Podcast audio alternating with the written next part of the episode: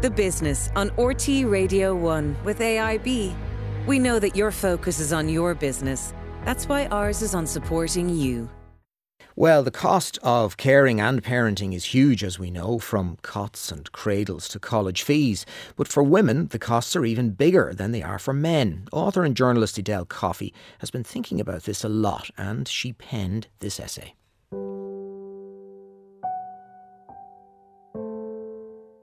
It's not really news that children, like businesses, cost a lot of money to run.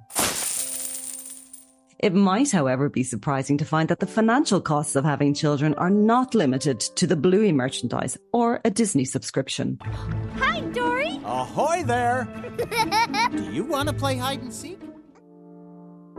Amongst the many shocks that arrive with motherhood, the financial shock might be one of the most traumatizing. And that's really saying something considering the shock scale we're working with here includes things like childbirth, breastfeeding, and sleep deprivation, to name but a few. An article in the Financial Times recently pointed out just how central motherhood is to the persistence of a pay gap. Mind When women take prolonged periods of time off work to have children, they lose income and earning power.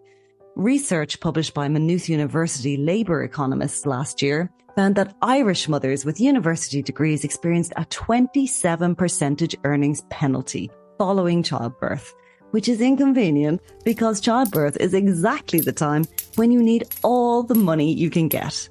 The financial penalty begins from the moment a woman becomes pregnant. I'm pregnant. What? I'm pregnant. Everything suddenly costs a lot more, from maternity vitamins to maternity underwear, which is actually just like normal underwear, only bigger. Absolutely enormous purse. Hello, mummy. And that's before you even get to the big ticket items like the cots and co-sleepers, baby slings and Moses baskets and buggies that cost the same amount as a small car. My career and income certainly took a hit when I had children. I eventually left my job after having my second child and traded a well-defined career path, a pension and job security for a more flexible piecemeal way of working. For many women, their careers and earning power never fully recover after having children. They will often lose out on wages, pension benefits, and promotion opportunities. He's promoting me. Congratulations.